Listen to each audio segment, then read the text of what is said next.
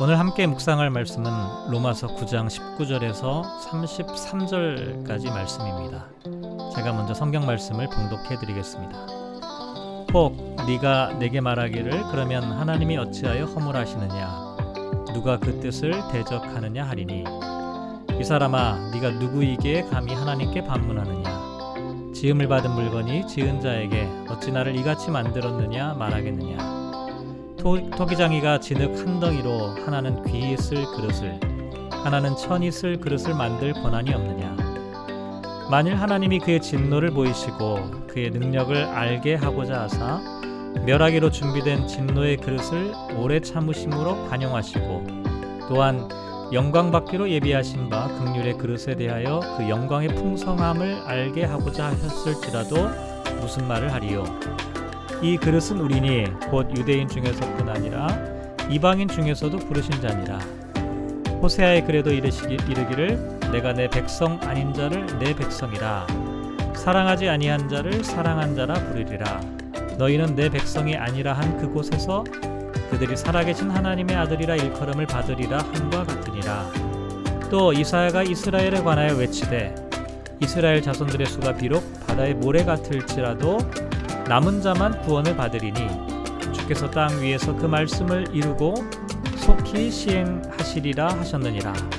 또한 이사야가 미리 말한 바 만일 만군의 주께서 우리에게 씨를 남겨주지 아니하셨더라면 우리가 소돔과 같이 되고 고모라와 같았으리로다 함과 같으리냐. 그런즉 우리가 무슨 말을 하리요?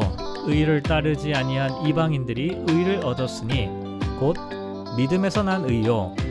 의의 법을 따라간 이스라엘은 율법에 이르지 못하였으니 어찌 그러하냐?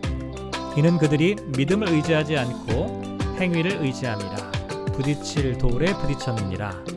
기록된 바 보라 내가 걸림돌과 거치는 바위를 시온에 두노니 그를 믿는 자는 부끄러움을 당하지 아니하리라 함과 같으니라. 아멘. 사도 바울은 로마서 9장 18절에서 하나님께서 하고자 하시는 자를 극률히 여기시고 하고자 하시는 자를 완악하게 하신다는 이야기를 했죠.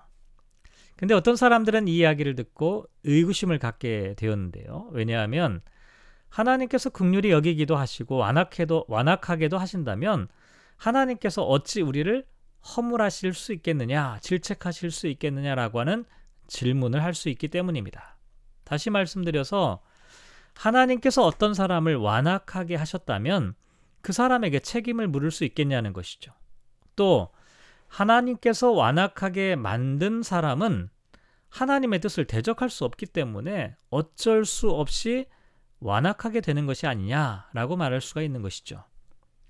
여기에 대해 바울은 20절에 네가 누구이기에 감히 하나님께 반문하느냐라고 강하게 이야기합니다. 사실 여기 반문한다라고 하는 것은 시비를 걸고 야유하면서 적대시하는 것을 나타내죠.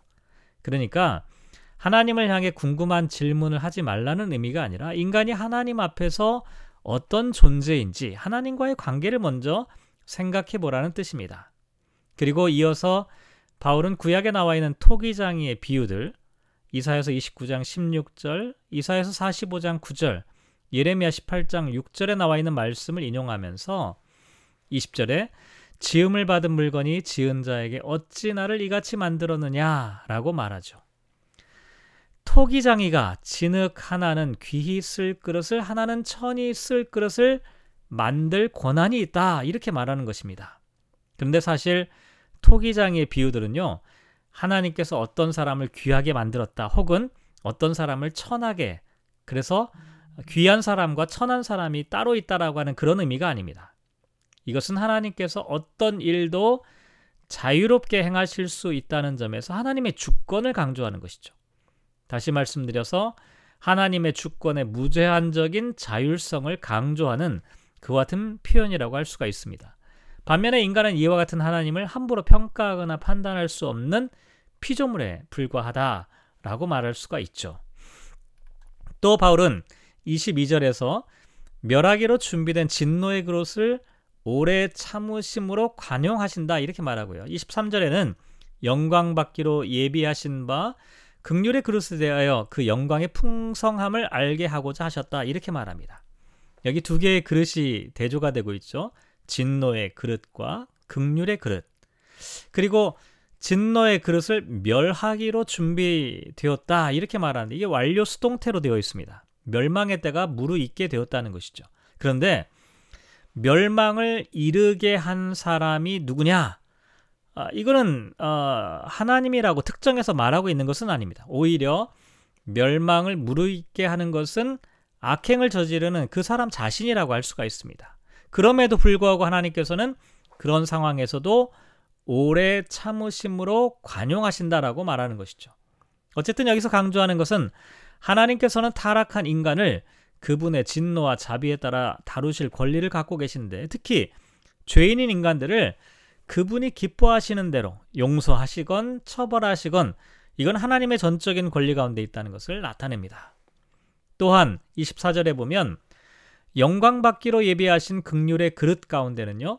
유대인뿐만 아니라 이방인들도 포함되어져 있는데요. 이것을 이야기하기 위해 사도 바울은 25절과 26절에서 호세아의 말씀을 인용하면서 이렇게 말합니다.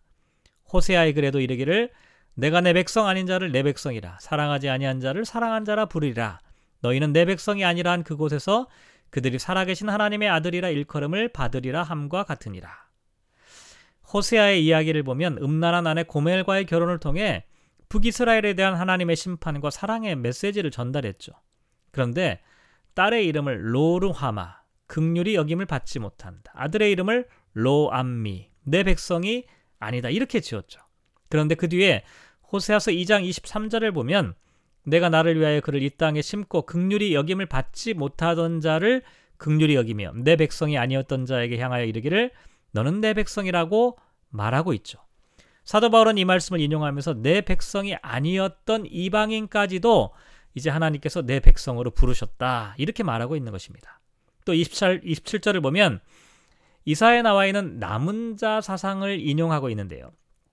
북이스라엘과 남유다는 모두 각각 자신들의 죄와 불순종으로 멸망을 당하게 되었는데요. 이사야는 이와 같은 예언을 나타내면서 동시에 자기 아들의 이름을 스알야숲이다. 남은 자가 돌아오리라 라고 하는 뜻인데요. 어, 아들의 이름을 이렇게 지었어요. 이것은 하나님께서 남은 자들을 구원하신다는 약속을 담고 있습니다. 그래서 바다에 모래가 틀지라도 남은 자만 구원을 받게 된다. 이렇게 말하고 있는 것은 많은 이스라엘 중에서 오직 소수의 남은 자가 구원을 받게 된다는 이야기고 29절에서 보면 소돔과 같이 되고 고모라와 같이 같았으리로다 하는 것도 소돔과 고모라의 많은 백성들 가운데 오직 롯과 그의 두 딸만 목숨을 건진 것처럼 남겨진 사람들, 남은 사람들은 구원을 받게 되었다는 것이죠.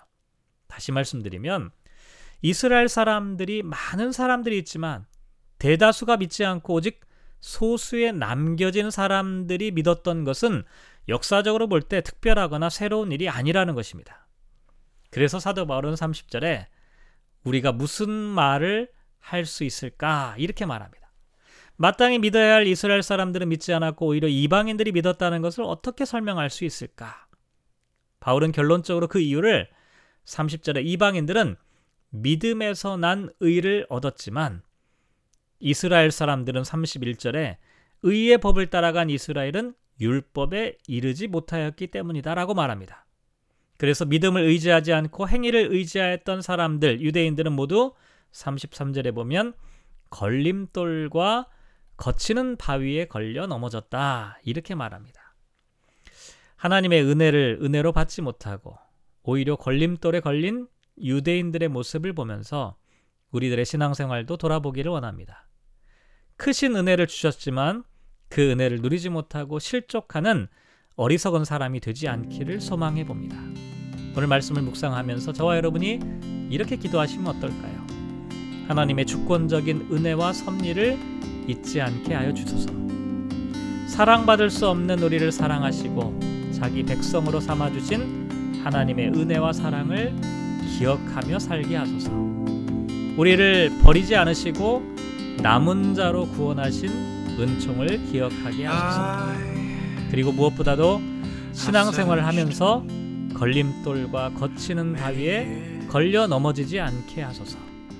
오늘 하루도 말씀과 함께 동행하는 귀한 삶을 살아가시기를 축복합니다.